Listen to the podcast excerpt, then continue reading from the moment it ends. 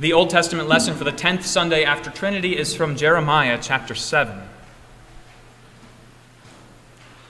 The word that came to Jeremiah from the Lord Stand in the gate of the Lord's house and proclaim there this word, and say, Hear the word of the Lord, all you men of Judah who enter these gates to worship the Lord. Thus says the Lord of hosts, the God of Israel Amend your ways and your deeds, and I will let you dwell in this place. Do not trust in these deceptive words. This is the temple of the Lord, the temple of the Lord, the temple of the Lord.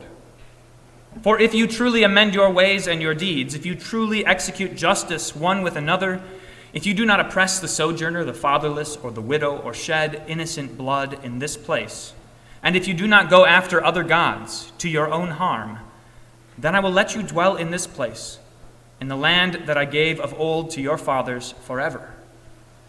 Behold, you trust in deceptive words to no avail. Will you steal, murder, commit adultery, swear falsely, make offerings to Baal, and go after other gods that you have not known, and then come and stand before me in this house, which is called by my name, and say, We are delivered, only to go on doing all those abominations? Has this house, which is called by my name, become a den of robbers in your eyes? Behold, I myself have seen it, declares the Lord. This is the word of the Lord. The Holy Gospel according to St. Luke, the 19th chapter.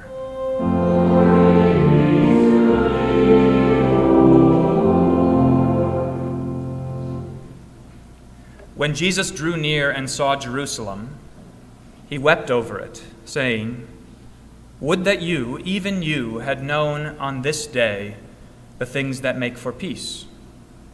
But now they are hidden from your eyes. For the days will come upon you when your enemies will set up a barricade around you and surround you and hem you in on every side and tear you down to the ground, you and your children within you. And they will not leave one stone upon another in you because you did not know the time of your visitation. And he entered the temple and began to drive out those who sold, saying to them, It is written, My house shall be a house of prayer, but you have made it a den of robbers. And he was teaching daily in the temple. The chief priests and the scribes and the principal men of the people were seeking to destroy him, but they did not find anything they could do, for all the people were hanging on his words. This is the gospel of the Lord.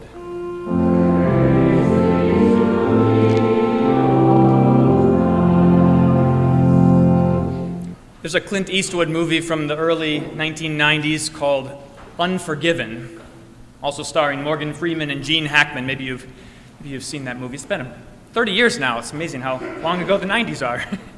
this movie with Clint Eastwood is about a gunslinger who was a murderer and a villain for most of his life, but has given it up. Clint Eastwood's character has given up his vile ways, and he's raising a family peacefully. But one day, a young, earnest, zealous gunslinger trying to win justice for some oppressed people comes to Clint Eastwood and tries to get him to help him fight one more battle.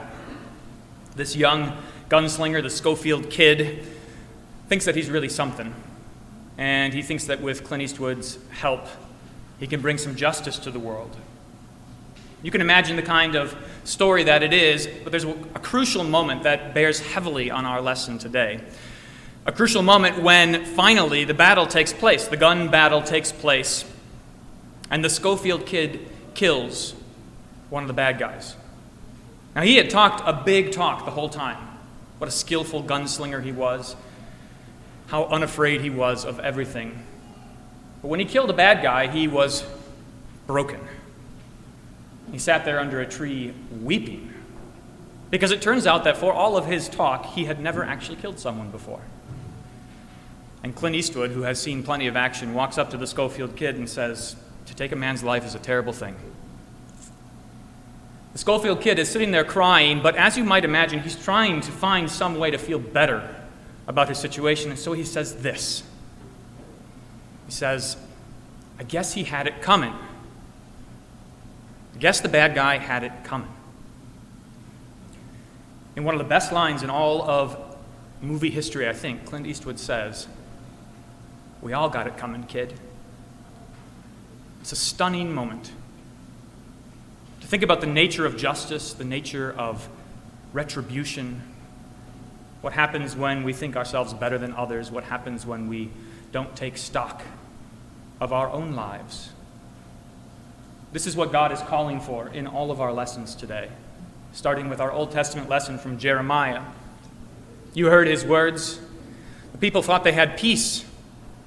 They thought they had peace with God because the temple stood and the sacrifices were offered and the priests were there day after day. The temple of the Lord, the temple of the Lord, the temple of the Lord, they said. Meanwhile, their hearts were far from God. God comes to them and he chastises them. Behold, you trust in deceptive words to no avail. Will you steal, murder, commit adultery, swear falsely, make offerings to Baal, and go after other gods that you have not known, and then come and stand before me in this house which is called by my name and say, We are delivered? That is exactly what they did. They went on living in ungodliness, despising the Lord who had rescued them from slavery and had given them a land of promise. They despised him all the way to the day of Jesus. Earlier in the Gospel of Luke, Jesus weeps for Jerusalem, laments over Jerusalem, lamenting the city that had killed the prophets and stoned those who were sent to it. And today, near the end of his ministry, as he's making his way towards the cross, he weeps again. If only Jerusalem had known the things that make for peace. If only they had known the time of their visitation, but they did not. And his prediction of what will happen to them is harrowing. The days will come upon you when your enemies will set up a barricade around you and surround you and hem you in on every side and tear down your walls to the ground, you and your children within you. Those words were fulfilled that prediction, that prophecy was fulfilled of Jerusalem not 30, not 40 years after Jesus died on the cross in the year 70 AD. The Romans who had occupied Judea destroyed Jerusalem. They besieged the city and they burned the temple. It happened, the burning of the temple happened on August 10th in the year 70, which is why this Sunday, which falls near August 10th, has this lesson. It's a warning about the destruction of Jerusalem. In fact, in the history of our church, when hymnals were still written in German, many hymnals contained an account of the destruction of the temple that happened in AD 70, the account written by the historian, the Jewish historian Josephus. And on that Sunday, the 10th Sunday after Trinity, every year they would read that account. It's gruesome, it's vivid and terrible. There were millions of people gathered in the city for the Passover when the Romans besieged it, and you can imagine what happened next. Here's just a little bit of what Josephus describes. That same time, a countless amount of people died of hunger. The best friends have often carved and stabbed each other over a little bit of bread. The children have often torn the food out of their parents' mouths, father and mother. Neither brother nor sister had mercy on the other. A bushel of corn was worth much gold. Some had cow dung in great hunger. Some ate the straps of saddles. The leather of the shields was gnawed off, and some still had hay in their mouths, and thus were found dead. And that's not the half of it. Imagine, if I were to read the entire account, imagine how terrible that would be to hear. And so Josephus ends his account saying this Thus, Jerusalem, the most famous city in all the Orient, had a miserable and pathetic end because they did not know the things that made for peace. They did not know the time of their visitation. They rejected their God, they rejected their Savior, they rejected Jesus, they murdered him. I guess they had it coming.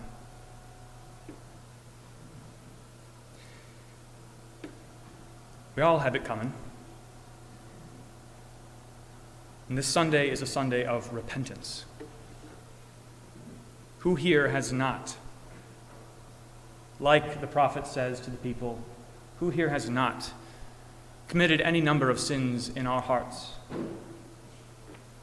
Look at his list stealing, committing murder, committing adultery, swearing falsely, making offerings to other gods, following after idols, chasing the desires of our hearts. Who here has not gossiped, despised God's word, God's word, loved money, been filled with lust, chased after temporal, fleeting things? Who here has not been self righteous, thinking that we are okay, that all is well? Who has not done any number of those things and then come to this place and said, I am delivered? Who here has not gone on despising God's word in spite of his petitions, his pleas with us? Would Jesus come here in this place and weep over you? Would he lament over you? Would he find cause, like he did in the gospel, to drive you out for having turned his house of prayer into a house of robbery? There's not a person here who does not have it coming according to our old sinful nature. There's not a person here who deserves any better than them. And so hear these words carefully. These words of Jeremiah from the Lord Amend your ways. Amend your ways and your deeds. Take stock and repent. Know the things that make for peace. Know the time of your visitation. Turn away from whatever sin it is that is in your lives. Turn away from it. Don't hold on to it. Don't cling to it. Reject it. Despise it. It's from the devil.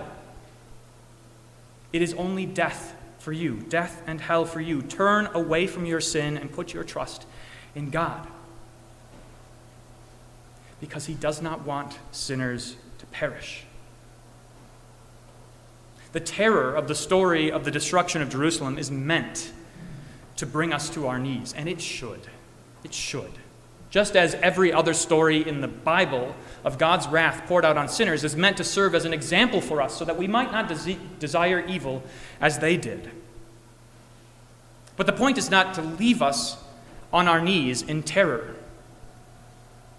The point is so that we can be drawn to God for His peace for he does not want you to perish. He does not want sinners to perish. Consider his zeal for Jerusalem. Look at how he acts as he draws near to Jerusalem. He weeps over that city. He doesn't raise his fist in anger and spite, he doesn't hurl insults, he doesn't make accusations. He weeps because he longs for her salvation just as he longs for yours. Just as he would weep over a friend, Lazarus, who was laying in the tomb for four days, whom he wanted desperately to raise from the dead. Consider his zeal for Jerusalem as he rides into her midst.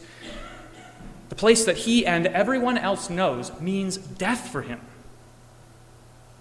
He rides in knowing that they will shout, Crucify him, crucify him. Why does he do that? Because he loves those sinners. Because he loves those people, because he wants to give them the things that make for peace. See how he lives out all of the parables that he told, the stories about God's grace, about the Son who is sent to win the salvation of those who are lost, about the shepherd who chases after one sheep, who rejoices over the repentance of one sinner. See how, even after he has acknowledged that there is no hope, for Jerusalem. They have neglected the time of their visitation.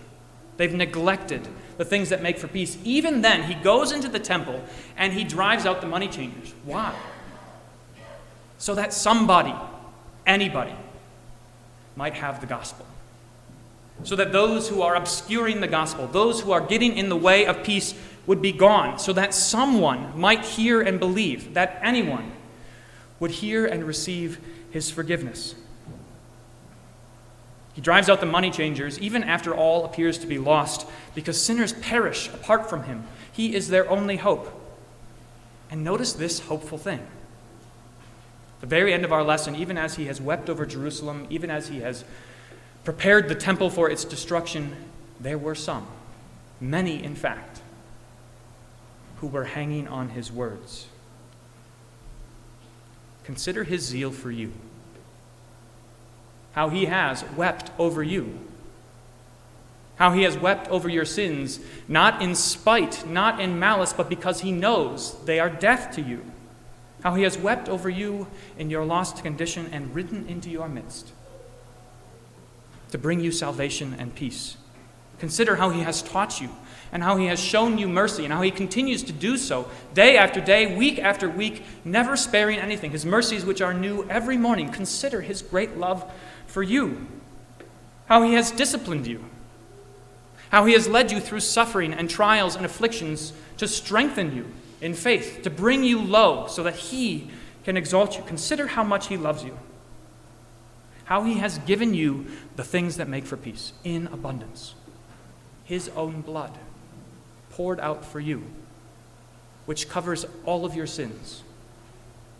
His blood, which was spilt as he endured God's wrath on your behalf. That is what makes for peace. And that is what he wants to give you beyond measure. Now, now is the time of your visitation. You have heard his gospel. Repent and believe. Hang on to his every word. Do not let them go.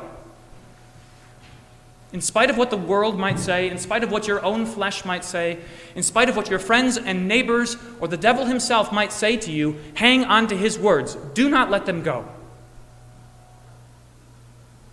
They are your life and your salvation. They are peace, they are the gospel, they are the one bit of good news that makes everything well. That is the reason why you can come into this place in confidence, not despairing in spite of what is in your flesh, not afraid in spite of what you have done, because here you do receive peace. Leave your sin behind and receive peace. If you are unmoved by the story of Jerusalem's destruction, if you're unmoved by the threat of punishment over sin, if you think well, they had it coming, but not me. If you do not fear God's wrath, then pray that God would soften your heart.